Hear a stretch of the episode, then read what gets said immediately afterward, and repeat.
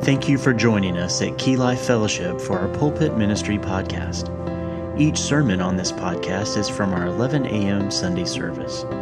We are glad that you have joined us digitally, but would love to see you in person on Sunday mornings at either nine a.m. or eleven a.m. Now, let's open God's Word and ask Him to reveal His truths for our lives. Turn in your Bibles to John chapter eight.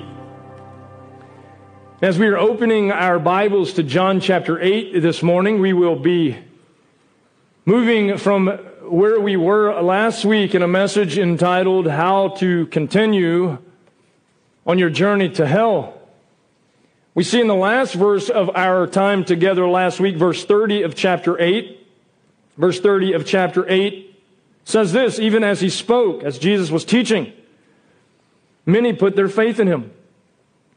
And at first glance, this seems like really wonderful news. And, and if they really did put true faith in him, it would be really wonderful news. However, what we're going to see as we get into the next verses, that Jesus is going to clearly identify for us what true saving faith really looks like. We're going to be looking at that today in John chapter eight. Verses thirty-one through forty-one, as we look at the evidence of true saving faith. As we look at verse thirty again, and we ask ourselves this question, were these people truly saved? Did they truly believe? Well, to accurately answer that question for you, if their faith was truly in Christ, unequivocally, yes, they are saved. But oftentimes we get mixed up on what true faith, authentic saving faith, and unreal, unsaving faith really looks like. In fact, many times we accept intellectual awareness of our need for a Savior as faith. We accept historical information about Jesus and the fact that we know that to be faith. Many of us have learned the Bible well enough to know all of the stories surrounding the gospel in the Lord Jesus Christ.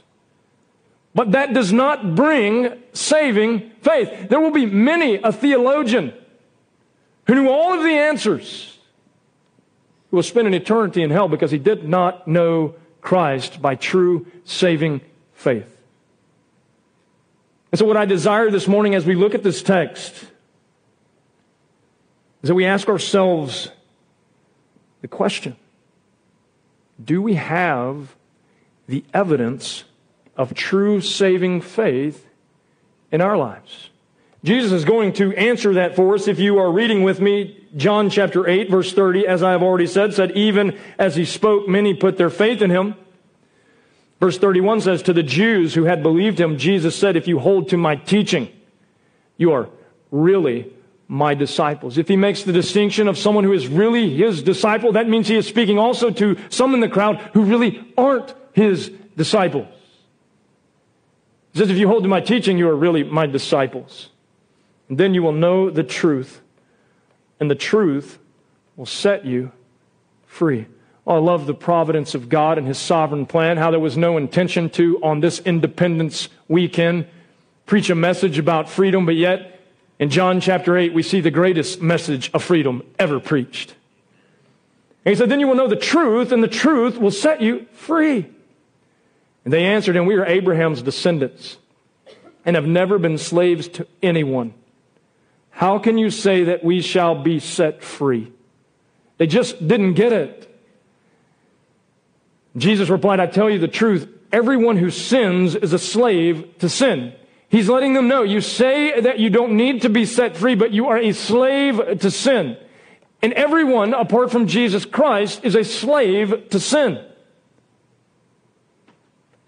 He goes on and he says in verse thirty-five, now a slave has no permanent place in the family, but a son, a son belongs to it forever. So if the Son sets you free, you will be free indeed. I know you are Abraham's descendants. Jesus said, I know your lineage. Yet you are ready to kill me, because you have no room for my word. I am telling you what I have seen in the Father's presence, and you do what you have heard from your father. He's talking about their true father, Satan, who they really belong to. Abraham is our father, they say in verse thirty-nine. And Jesus says to that, if you were Abraham's children, then you would do the things Abraham did. As it is, you are determined to kill me, a man who has told you the truth that I heard from God. Abraham did not do such things. You are doing the things your own father does. They said, we are not illegitimate children. Rightfully so, they're not illegitimate. They belong to Satan. We're not illegitimate children, they said. They protested. The only father we have is God Himself. And we're going to see that that statement was not a true statement. But as we look at this today, I want us to examine our own lives. I want us to determine, is there really evidence of true saving faith in us? I do not want you to look at your husband. I do not want you to look at your wives. I do not want you to look at your children. Children, I do not want you to look at your parents. Teenagers, I want you to look at you and you alone. We must examine our own selves to see if there is really evidence. And who greater to hear about this evidence from than Christ Himself, who is going to beautifully lay out this evidence before us this very day in this text. And I encourage you, see if there's any evidence in your life. Examine yourselves.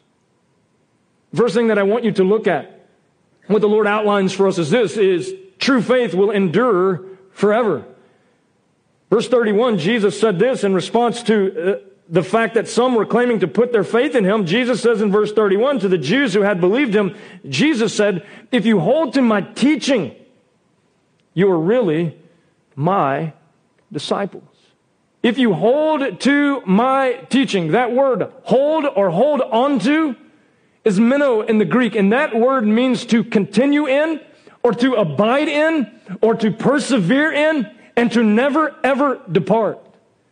That is the type of holding on to His teaching Jesus was talking about here.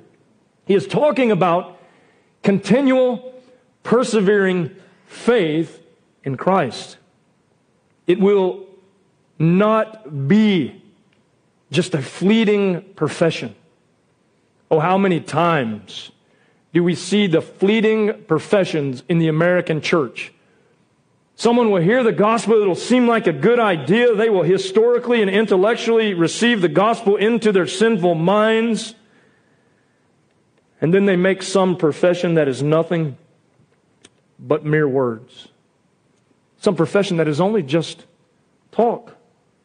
Titus chapter one, the Apostle Paul says this in verse ten. He says, for there are many rebellious people, mere talkers and deceivers, especially those of the circumcision group. They were having trouble with those who were saying that you had to be circumcised to be in Christ because they were holding on to their old traditions and teachings in Judaism. That was not the case. It says in verse eleven, they must be silenced because they are ruining whole households by teaching things they ought not to teach.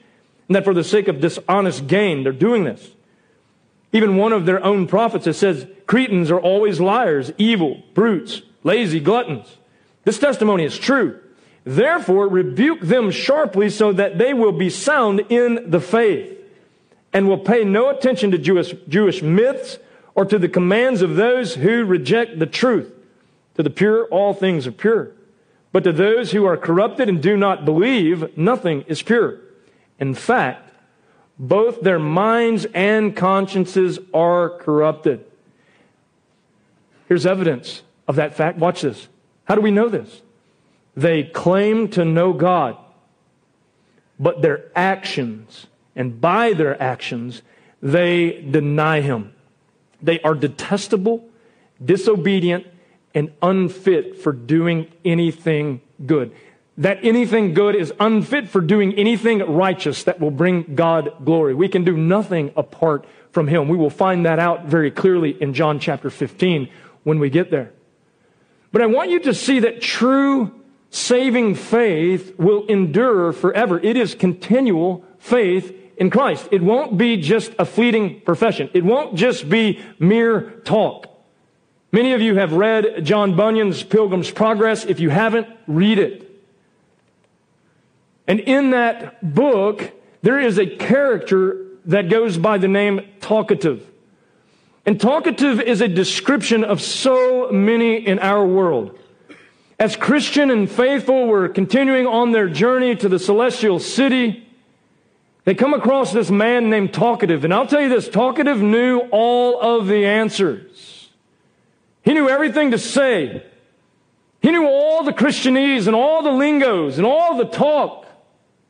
But inside there was no true faith, and, and, and there was no evidence in his life that there ever had been any true faith. We would know Talkative in our time as a big mouth, a big talker, somebody who talks a big game. We might even call him a windbag, a windbag who blew a lot of hot air but had no real devotion and no real service and worship to the Lord pouring out of his life. And Paul addresses in his First Corinthian letter in chapter four these type of arrogant talkers. And he says this in First Corinthians chapter four, verse twenty, in rebuking some arrogant talkers who were there at the Corinthian church. He says, the kingdom of God is not a matter of talk, but a matter of power. It's a matter of power, and that power that he spoke of is that dunamis power that we see that was promised by the Lord in Acts upon the true believers who would be endued with power to be witnesses. They would boldly live and boldly claim the gospel of Jesus Chrisst. And it wouldn't be, be just mere talk. Because as we have seen in the lives of all the social media heroes, anyone can talk a big game when it's just talk, can't they? Jesus is showing us here that it's more than just talk. It's continual faith in Jesus Christ. It won't be a fleeting profession. It won't be mere words, but it will be faith that perseveres. What is that? That is faith that lasts the course of time. And the only true God-born saving faith that exists, you write this down, is faith that perseveres until the end. So many people at some point in time have made some decision from their human will that never resulted in true saving faith. Because true saving faith is not a decision of your human will. It is an act of a gracious God. And we look at this and we know that there are so many out there who don't persevere in their faith. They, they make a hollow profession at one time. They may even walk the aisle and say a, a pre-rehearsed prayer. They may even swim in a baptismal tank and say that their life is different, but yet there is no persevering faith. Later on down the road, they walk away from Christ. They walk away from the church. They walk away from true faith at all. They never were saved. They don't have true faith. Real saving faith will persevere till the end. The author of Hebrews covers this in Hebrews chapter ten, warning the church, because the New Testament church never assumed that just because someone made a profession that they were truly saved.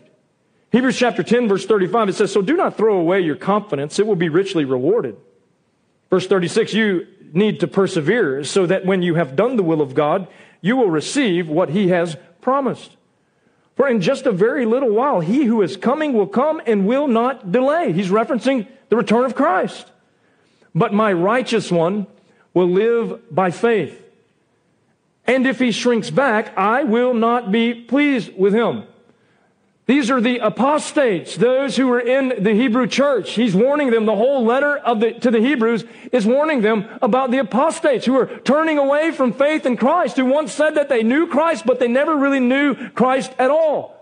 And he's warning them to be very careful of this.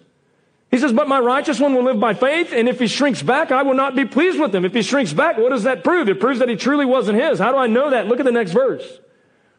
But we are not of those who shrink back and are destroyed, but of those who believe and are saved. Those who have true saving faith will persevere. They will not shrink back. John says this in his first epistle, chapter two, verse nineteen. You can read it when you have time. He said that they went out from us, speaking of these apostates who denied faith in Christ. He said they went out from us, but they did not really belong to us. They never were in our numbers. They were just pretenders who with their mouths made some claim, but who denied it by their lifestyle, and eventually they did not persevere in the faith. They walked away from the faith completely. That's for all of you people who go to those funerals and someone, quote, made a decision to follow Christ when they were six, and they never followed Christ with their life. And their whole life was a living hell, and it was totally inundated by their wickedness and their evil desires. And then people stand up in a pulpit and say that they went to heaven because they prayed a little prayer one time. That's false faith. That's not true saving faith. True saving faith at your funeral, it will be said of you, he held on to the end. He fought the good fight. He finished his course. He kept the faith. And now there is a reward for him. And there is nothing good in him at all. The only good that ever came out of him was Christ. But it was evident that it was Christ the whole time. And so we see that it will be a continual faith. True faith will endure forever. Continual faith in Christ. And a continual following of Christ. Continual following, he says, hold to my teaching. A continual following of his word. Continual following of his word. I, I can assure you of this. If you have true faith, your desire in your heart is now to obey the word of God. And if you have true saving faith, that will be seen in your life. It will be expressed through your obedience to the truth. It's sad that we live in a day and time where we can pick and choose what we actually want to obey in the Word of God, as if it's some type of smorgasbord where we can just walk up and pick what we prefer. But that is not the case. Everything in this book applies. It applies in some way, some shape, some form to our lives. I assure you of that. It is no accident that you have these sixty-six books in your hand. Because in these sixty-six books, it is defined for you what you need for life and godliness. But many, they don't continue in his word. They continually, willfully disobey his word at every turn. James says something about this person in James chapter one, verse twenty-two. He says this, he says, do not merely listen to the word and so deceive yourselves. And that's for all of you who might be here among us today, who come in week after week and you listen to the word and you say, because I went to church and I listened to the word, I must have something. He said, don't deceive yourself. Do what it says. There will be a desire in someone who is truly saved to be obedient to the word of God. There will be a continual following of Christ, his word, but not only his word, his worth. His worth, and we know this, his worth is where we get the word worship, where we worship him. Your life will be defined by your worship. I'm not talking about when we get together on Sunday morning and sing songs. That is one small aspect of our worship. You want to know if you're truly a worshiper? You examine your life after you walk out these doors. When you leave here and you go out into the darkness, you go back to your jobs, you go back to your friends, you go back to your social life, you go back to your entertainment, to your recreation and all the things that this world chases after. You go back to those things and you examine your life at that point. Are you continually following the worth of Christ? Are you truly a worshiper?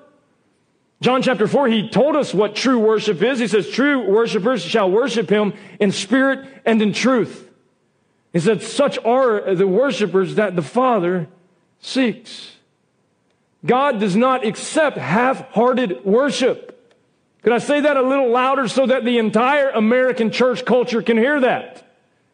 God does not, never has, never will accept half-hearted worship. But it is a continual following of the worth of Christ. Is he worthy to you? Is he worthy of all blessing and honor and glory and power and praise? That's who Scripture says that he is. Or is he just worthy of your leftovers? Is he just worthy of your extra time? Is he just worthy of your extra money? Is he just worthy of your extra efforts? When you're done with everything else that you have, that's not worship. It's giving leftovers to the King of Kings and Lord of Lords. Stop calling it worship. It's not worship at all. True faith will continue, continually follow Christ and His worth. Your life will be devoted to Him. Your life will be praise and worship. It won't be a few songs on a Sunday morning. It will be the anthem and the theme of your very heart and your very life. You will be inundated by the worth of Christ, and you will worship Him with all of your heart and all of your soul and all of your mind and all of your strength. True saving faith will endure in these things. It will persevere. I don't want any of you to be confused about that doctrine. The doctrine of perseverance is so scary to so many people. Many would say that the doctrine of perseverance that we see is one of the doctrines of grace, that, that perseverance then is a work, and if you persevere, then you're truly saved, so you're really being saved by your perseverance. I want to tell you, that's not it at all. What the doctrine of perseverance really is, is this. It is the fact that someone who is truly saved will produce the evidence of perseverance in their life. Better put, perseverance doesn't establish true faith. True faith establishes perseverance. If you have true faith, you will persevere in that faith, and that is why true saving faith, as Jesus was saying here, will endure. He said, if you hold to my teachings, you are really my disciples. Well, what did he teach? Love the Lord your God with all your heart, soul, mind, and strength. Love your neighbor as yourself. Let's start there. What else did he teach? If you love me, you'll obey me. Oh, you go on and on and on today, and that is not my intent to look at every teaching of Christ, but we know this. We know that Christ is teaching here that true faith will endure forever. Number two, we see this as we read the text. True faith brings true freedom. True faith brings true freedom. Freedom. Verse thirty-two says, then you will know the truth, and the truth will. Please highlight that in your Bible. The truth will set you free. It didn't say it might, or it could, or possibly, if everything falls right. It says the truth will set you free. And they answered him, we are Abraham's descendants, and have never been slaves of anyone. How can you say that we shall be set free? Jesus replied, I tell you the truth, everyone who sins is a slave to sin. He said, you're not free. You sin, you're lawbreakers. You commit iniquity. You're a slave to sin. Verse thirty-five, he says, now a slave has no permanent place in the family, but a son belongs to it forever. So, if the Son, note that capital S there, the Son, Christ. If the Son sets you free, you will be free indeed. True faith brings true freedom. If your claim to faith does not result in freedom in your life, it is not true saving faith. True saving faith will free you from the curse and bondage of sin. And it will allow you to submit to Jesus Christ as Lord and Savior and to serve Him and to bring Him honor and praise with your life. True faith brings, write this down, freedom from sin. Freedom from sin. Jesus said that. The truth will set you free. What is the subject that He's addressing? Sin. He says, and the truth will set you free. Freedom from the penalty of sin. Are you thankful for that this morning? If you're in Christ, I hope that you are. Because Romans six twenty-three says, the wages of sin is death. The wages of sin is death. That death that he's mentioning there is the second death that we see in the twentieth chapter of the Revelation, verse fourteen. Where it says, then death and Hades were thrown into the lake of fire, and the lake of fire is the second death. If anyone's name was not written in the book of life, he was thrown into the lake of fire. What that is telling us here today, in a time where we don't like to talk about such things, it's talking about it right here in black and white in Scripture. What it's telling us is this: if your name is not written in the book of life, you don't have true faith, and those who don't have true faith will experience the second death in hell. I can't erase that for you. I can't make that go away. That's God's Word, and it is true. But Romans six twenty-three goes on to say, the wages of sin is death, but the gift of God is eternal life through Jesus Christ, our Lord. It is Jesus Christ who frees us from the penalty of sin. It is a gift, and it is a gift of God's grace. He and He alone can free you from the penalty of sin. He sets you free because He is the truth, and the truth will set you free. Again, what an amazing thing to just preach through the Word of God and have the privilege and God's providence of getting up here as we celebrate Independence Day in our country to talk about, to talk to you about a true freedom. True freedom that came at a true cost through the Son of Jesus Christ, who paid our debt and rescued us from the penalty of sin. Not only did He rescue us from the penalty of sin, He rescues us from the power of sin. The power of sin, the control that sin had on your life. That should be past tense in your life if you have true saving faith. Watch how Paul speaks to the Corinthians about that. The power of sin. He says the sting of death is sin, and the power of sin is the law. What does that even mean? It means this, that when we look at the law, when we look at the Decalogue, the Ten Commandments, we realize this, that we are violators, that we are sinners, that we are wicked. And when we look at the law, we realize this, that we are all sinners, and we all deserve death.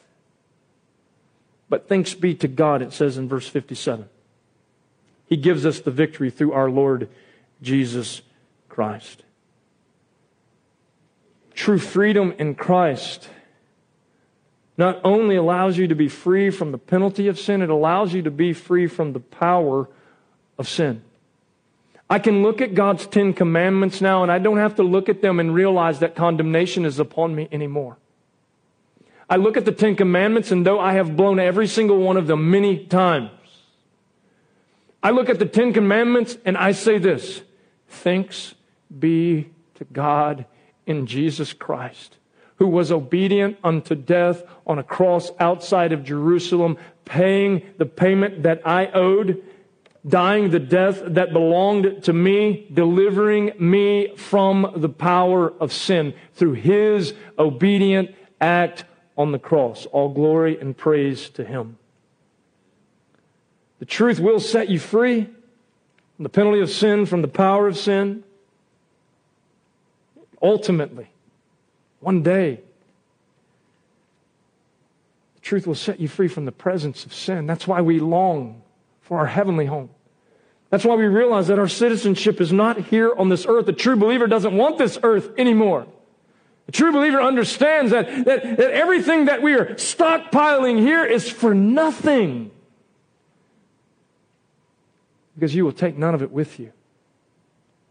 The true believer realizes that one day, because of the truth, the Lord Jesus Christ, we will receive eternal freedom from the presence of sin, where there will be no more death, no more pain, no more suffering, no more temptation, no more struggles, no more persecution. We will receive true freedom from the presence of sin. So true faith brings true freedom, freedom from sin. And I would say this to you: have you been set free? Have you been set free from the bondage of sin by true saving faith in Jesus Christ? Or are you still bound by your sin? Is your sin still controlling you? Is that death and agony still upon you? Is sin still mastering you? I warn you what the Lord said. Luke chapter sixteen, Jesus himself said this in verse thirteen, "No servant can serve two masters." Who's mastering you? Is Christ mastering you? Is He your Lord, or is sin and Satan continually mastering you? You must answer that question for yourself. And it is only your life that will show the true evidence. Look at your own life today. True faith brings true freedom. Freedom from sin, but also a freedom through the Son. True faith values freedom because that freedom came through the Son, the Lord Jesus Christ. True faith understands that on the cross, on that cross, Jesus purchased our freedom, and He purchased our freedom by His blood, His blood at sacrifice that He offered for the sinner. I want to remind you of this as we again celebrate our independence as a nation. Never, never has there ever been any kind of freedom in any nation or any country or any province. Never has there been any kind of freedom without a sacrificial price being paid. Tomorrow when you wave the red, white, and blue, you're going to remember, I pray, the price that was paid. You veterans who are here today, I say thank you for your service. To some, I can't say thank you because they paid the ultimate price. But there was a sacrifice made of men and women for our freedom as a country. But even greater than that, it was a sacrifice made on a cross two thousand years ago by our Savior and our God. And He sacrificed Himself as the Son to set you free. And there is freedom through His sacrifice. Romans eight, chapter one says, "Therefore there is now no condemnation for those who are in Christ Jesus. Because through Christ Jesus, the law of the Spirit of life set me free from the law of sin and death. For what the law was powerless to do, in that it was weakened by the sinful nature, God did by sending His own Son in the likeness of sinful man, to be a sin offering, and so He condemned sin in sinful man." What is He saying? You couldn't obey the law. And all you had to do was look forward to death. But Jesus could. And Jesus did. And He obeyed the law. Not only did He obey the law, He then, after obeying the law perfectly, presented Himself as a perfect substitutionary sacrifice in the behalf of all who would believe and trust in Him. It is Christ who brings us freedom through His sacrifice. Have you been set free indeed? Freedom through His sacrifice, but then He brings us freedom not only through His sacrifice, but He gives us freedom to serve God. Oh, please know this, you cannot serve God apart from Jesus Christ.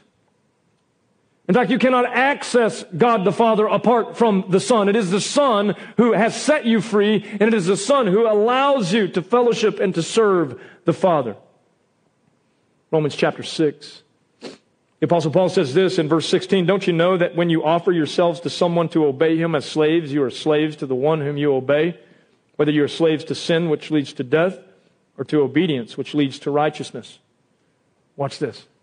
"But thanks be to God that though you used to be slaves to sin," guilty. Thanks be to God that though I used to be slave to sin, you wholeheartedly obeyed the form of teaching to which you were entrusted. He's talking about true faith. True faith is wholehearted trust in the gospel of Jesus Christ. It is wholehearted trust in what He did for us at the cross. And He says in verse eighteen, "You have been set free." What is all this freedom talk? It's the same freedom talk that Jesus is using in John chapter eight. It's the fact that He has set us free by His sacrifice. Watch what He says as we continue. "You've been set free from sin and have become slaves to righteousness. Now you can do righteous things." I put this in human terms because you are weak in your natural selves. "Just as you used to offer the parts of your body in slavery to impurity and ever-increasing wickedness, so now offer them in slavery to righteousness leading to holiness. When you were slaves to sin, you were free from the control of righteousness. What benefit did you reap at that time from the things you are now ashamed of? Nothing." We reaped no benefit. We would have eventually reaped hell. "Those things result in death. But now that you have been set free from sin and have become slaves to God, the benefit you reap leads to holiness, and the result is eternal life. True faith brings true freedom. Freedom from sin, but freedom through the Son, the Lord Jesus Christ. Freedom through His sacrifice that allows us freedom to serve God in righteousness. It allows us to be obedient. That's why I tell people when they are baptized, this is your first act of obedience to what the Lord has commanded. Why is it your first act? Because you've never done anything in obedience to God apart from Jesus Christ. There was no righteousness in you. Freedom through the Son, freedom through His sacrifice, freedom to serve God and bring Him glory, but also freedom as a son. That's a little s, son, as we see in Scripture. Freedom as a son. I don't know about you, but I am thankful that I have been included in God's sonship through Jesus Christ, who was the firstborn among many brethren. Galatians chapter three speaks of this. Verse twenty-six says, "You are all sons of God through faith in Christ Jesus." My sonship has been established in Christ. Galatians chapter four, verse four says this, "But when the time had fully come, God sent His Son, born of a woman, born under the law, to redeem those under the law, that we might receive the full rights of sons." Full rights. I don't want you to miss that. I don't want you to miss the truth of that. Full rights. You don't have to come to God as a person of true saving faith as if you're some child who lives down the street. Scripture says you can boldly come before His throne of grace in your time of need. He says you have full rights of sons. And because you are sons, God sent the Spirit of His Son into our hearts. The Spirit who calls out, "Abba, Father." That's an intimate term. That's the English equivalent to "our daddy," if you did not already know that. We can go before our Heavenly Father now because Christ has set us free, and we can address Him as Daddy, Abba. So you are no longer a slave. No longer am I a slave to sin, to my selfishness, to my desires, but a son. And since you are a son, God has made you also an heir. He's made us also an heir, a joint heir with Christ. We will share in the glory of Christ and the righteousness of Christ for all eternity. Oh, to the true believer, something inside of you at that moment, and it is the Spirit of the Son who lives in you. At that moment, something rises up and says, "Yes, thank you, Lord. I deserve nothing. But I'm your child. I have full rights as a child," because you know this, because you have been set free by the truth of the Lord Jesus Christ. Freedom as a son. Ephesians chapter one, verses four and five. No need to turn there. You know what it says. It says that God predestined us to be adopted as sons through Jesus Christ. God in eternity past chose you to be His son. What a privilege that is. Many people have said this throughout the ages. When Jesus was on the cross, I was on His mind. I want to take that a little further. In eternity past, I was on the mind of God. And He saw me as His son, and He did everything that He had to do, including going to the cross and dying in my behalf so that I could experience the full rights of a son for all eternity. That will overwhelm you if you're a believer here today. True faith brings true freedom. Has faith in Christ alone set you free? Ma'am? Has it? Sir, has it? Has it? Has true faith in Christ to set you free today? Or are you just content with just playing game after game after game? Knowing that you've never been set free from sin. True faith brings true freedom, just as true faith will endure forever. If the Son sets you free, you will be free indeed. What was Jesus saying there? He's saying, I guarantee you, if I set you free, you will be free. You will be free from sin, and you will be free to be a son of God, because I did it. True faith brings true freedom. Without true faith in Christ, I assure you of this, there is no freedom from the bondage and the prison of sin. If you're not free today, cry out to Jesus. He's the only one who can set you free. Thirdly, as I wrap this up, true faith produces godly fruits. I don't want you to miss that. The next evidence of true saving faith is this, that true faith produces godly fruit. Verse thirty-seven, as we continue on in our text, it says, I know you are Abraham's descendants, yet you are ready to kill me, because you have no room for my word. He says, I know you're Abraham's descendants, but the fruit that's coming out of your life shows that you're not really children of God. He says, I'm telling you what I have seen in the Father's presence, and you do what you have heard from your father. Again, referencing Satan, we will see that in the lessons to come. Verse thirty-nine, Abraham is our father, they answered. And Jesus replies, if you were Abraham's children, then you would do the things Abraham did. As it is, you are determined to kill me, a man who has told you the truth that I heard from God. Abraham did not do such things. You are doing the things your own father does. How, how do we know this? Because we know that Satan came to steal, kill, and destroy. He says, you're behaving like your own father. The fruit that's coming out of your life is not the fruit of the seed of Abraham.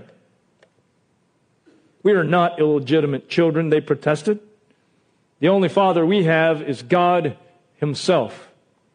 Oh, unfortunately, their claim was not true, and Jesus had just let them know that. True faith produces godly fruit. If you have true faith, the fruit you produce will be consistent with your confession. You won't say one thing and live another thing. In fact, in Matthew chapter seven, the Lord Jesus warns his followers. He says this in verse fifteen, watch out for the false prophets. They come to you in sheep's clothing, but inwardly they are ferocious wolves. By their fruit you will recognize them. Do people pick grapes from thorn bushes or figs from thistles? Likewise, every good tree bears good fruit, but a bad tree bears bad fruit. A good tree cannot bear bad fruit, and a bad tree cannot bear good fruit. Every tree that does not bear good fruit is cut down and thrown into the fire. Thus, by their fruit you will recognize them. Don't stop reading. Not everyone who says to me, Lord, Lord, will enter the kingdom of heaven, but only he who does the will of my Father who is in heaven. Is your life consistent with your confession? Well, I confessed Jesus when I was five because my grandma really, really, really wanted me to, and she made me pray that sinner's prayer. But is your life displaying the fruit of a true Christian? Is your life displaying the fruit of a true Christian? Because the fruit you produce will be consistent with your confession. It won't just be words. The Pharisees confessed to be Abraham's children, but their fruit was not consistent with their claims. Why? Because they weren't really Abraham's children. They were of Abraham's lineage. They were not children of God at all. What you confess and what you live will line up. It will match. First John. John says this in chapter two, verse four, the man who says, I know him, but does not do what he commands is a liar. He's a liar. The man who says, I know Jesus, but does not do what he commands is a liar, and the truth is not in him. You say, Kirk, are you really going to say something so harsh? I didn't say it. John the Apostle said it under the inspiration of the Holy Spirit so that you could hear it.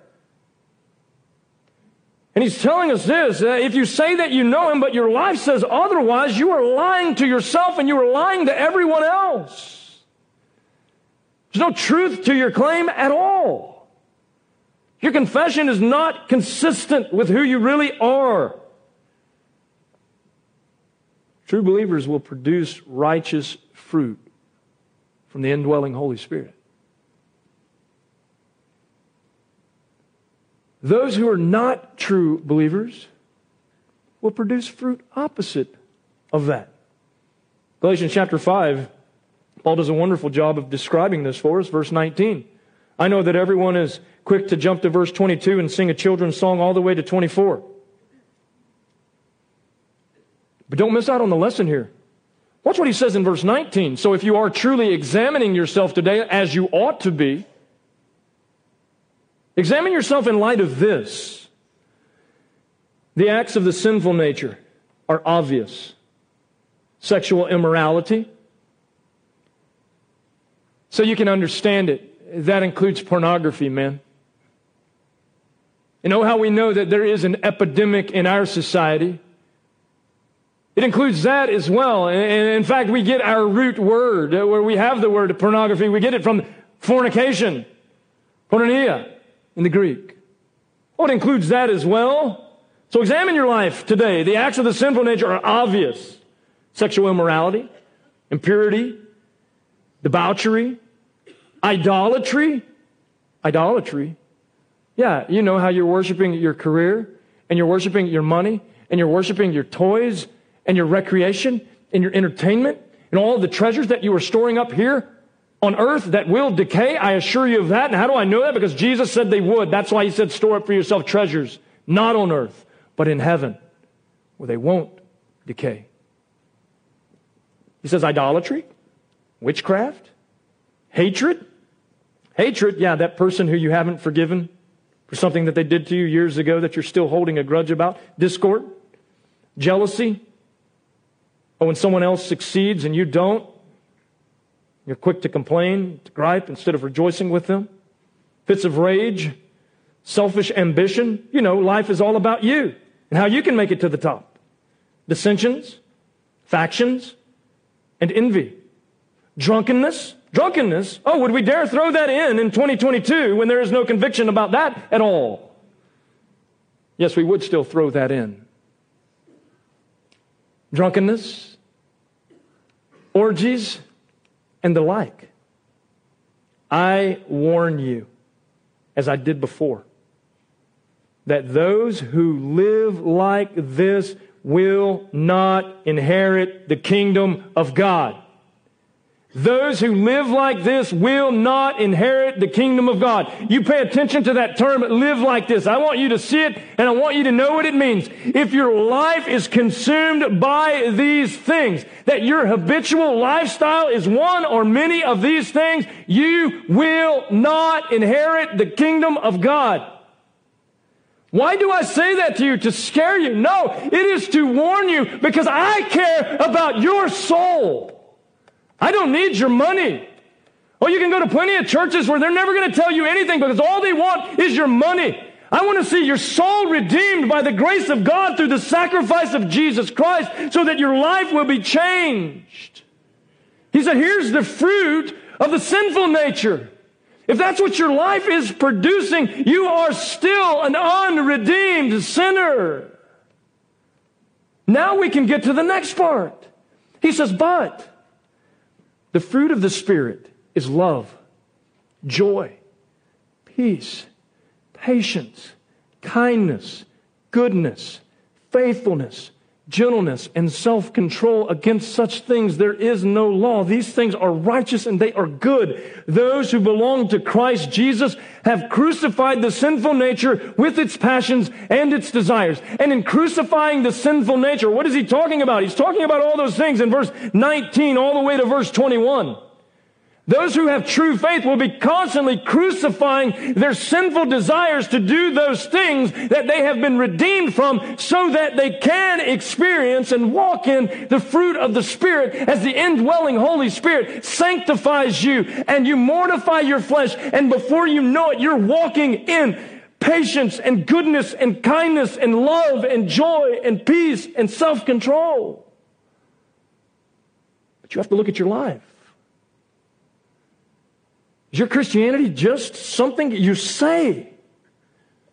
It's no Christianity at all. In fact, Jonathan Edwards says this. He says, all true and saving repentance tends to holy practice. You know what he was saying? People who really have true faith, their life is going to show it through the holiness that they practice. I'm going to say it like this. The weakness of modern Christianity is profession without production of good fruit. That is the weakness of modern Christianity. It's profession without production of good fruit. We profess Christ with our lips, but we deny that we even know Him by the wicked fruit that comes out of our lives. When our fruit is really laid bare, next to the fruit of this godless, unbelieving world, is there a difference? Or when you lay your fruit that your life is producing down on the table next to your lost coworker, do your lives look exactly the same? Are you doing the same things, using the same language, going to the same places? If you lay your fruit next to a professing unbeliever and your fruit looks the same, he is not the one who's deceived. You, my friend, are the one who is deceived. Because you don't have true faith at all, because true faith produces godly fruit. That's exactly what Jesus was telling him. You say that you're Abraham's children, you say that you're children of God, but you desire to kill me. Your fruit is inconsistent with your confession. What about you? What about you? Is your fruit consistent with your confession? True faith produces godly fruit. It will be consistent with your confession. And it will be consistent with your classification. Your classification, what is your classification? Well, many of you classify yourselves as a Christian. But only your fruit is going to tell you the truth about that. Matthew chapter twelve, verse thirty-three, he makes this blatantly clear again.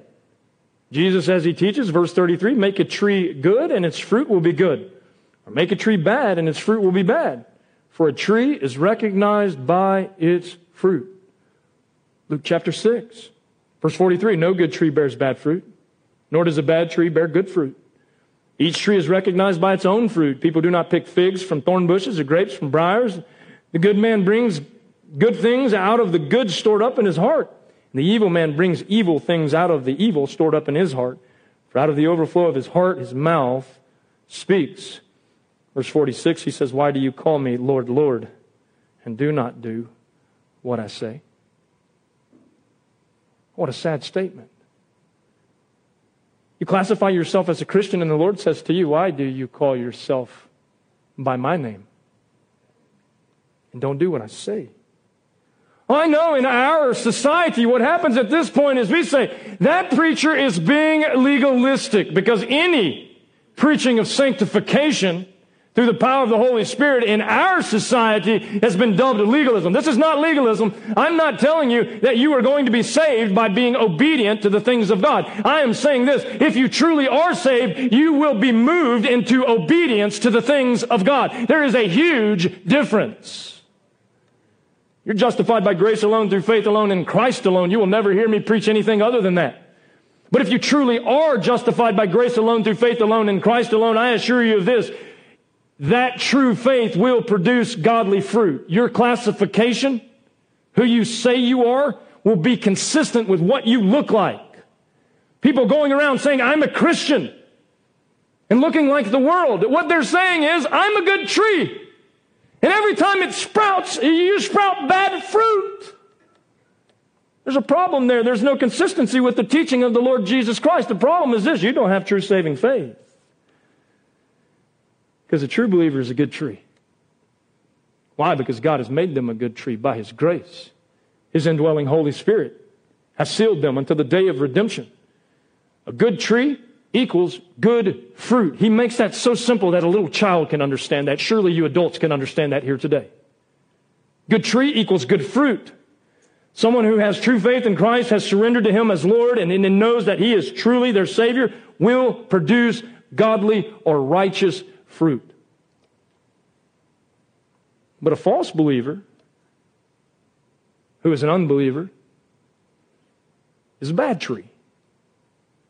They're a bad tree because of sin and worldliness and the fact that they are mastered by the sin and the worldliness and the control of Satan. And that bad tree will bear bad fruit. Bad tree equals bad fruit. Jesus wasn't trying to hide anything from anyone here. He was letting them know, just because you say something with your mouth means nothing. Just because some preacher told you incorrectly, just write it down in the back of your Bible, and then when you when you don't think that you're saved at some point in time, go back and read it. You just remember, that's that day that that happened. There's no fruit in your life. Reading your name in the back of the Bible and a date is not fruit. That's a name and a date. And a name and a date does not save you. Christ saves you. And if Christ saves you, you will produce godly fruit. How do I know this? It's just exactly what Jesus just got through saying. But that offends me. My grandma told me, your grandma's wrong. Because when Jesus speaks, He's right. Not some of the time, but all of the time. Good tree bears good fruit. Bad tree bears bad fruit. I don't care what your grandma says. Jesus always trumps grandma. Well, I'm not sure that I'm saved. Many in error say things like this. Well, was there a time that you ever prayed the sinner's prayer? Yeah, eighty-two times. Sinner's prayer doesn't save wicked souls. The sacrifice of Jesus Christ saves wicked souls.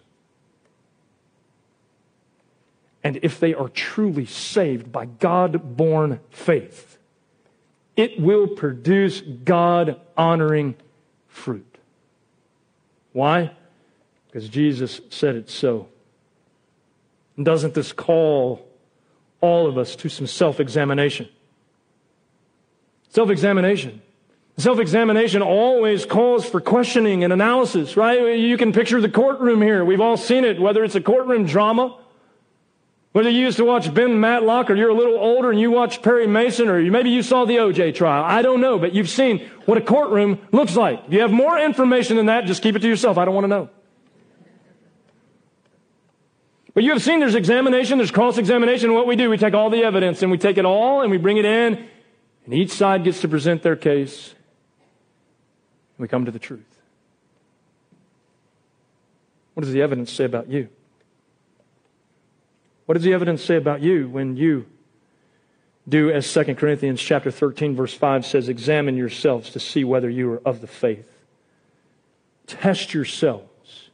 Do you not realize that Christ Jesus is in you? Unless, of course, you fail the test. What is the test? Jesus is giving us the test here today. He is showing us that if we are truly in Him, if there is true faith, there will be endurance in that faith. There will be perseverance. True faith will endure forever. True faith will bring true freedom. Freedom from sin and freedom to be a son of God in Christ, the Son of the living God. And true faith will produce godly fruit. Examine yourselves. See if you pass the test. Ask yourself, what is my life producing? Is it producing worldly fruit? Sinful fruit? Am I producing Galatians five nineteen through twenty-one? Fruits of the sinful nature? Or because of Christ, am I producing Galatians chapter five, twenty-two through twenty-four? Fruit. Love, joy, peace, patience, goodness, kindness, gentleness, self-control. Based on your fruit, what is your real classification? I would ask that none of you call yourselves a Christian until you're firmly convinced that that's factual information. You're doing an injustice to Christ and to His church. But search yourself today. Examine yourself. Am I really a Christian? Is there evidence in my life that I really do have true saving faith? Or am I not truly saved? Based on my analysis of my fruit, I'm lost. Why would God have us deliver this message today? So that you can realize that you're lost.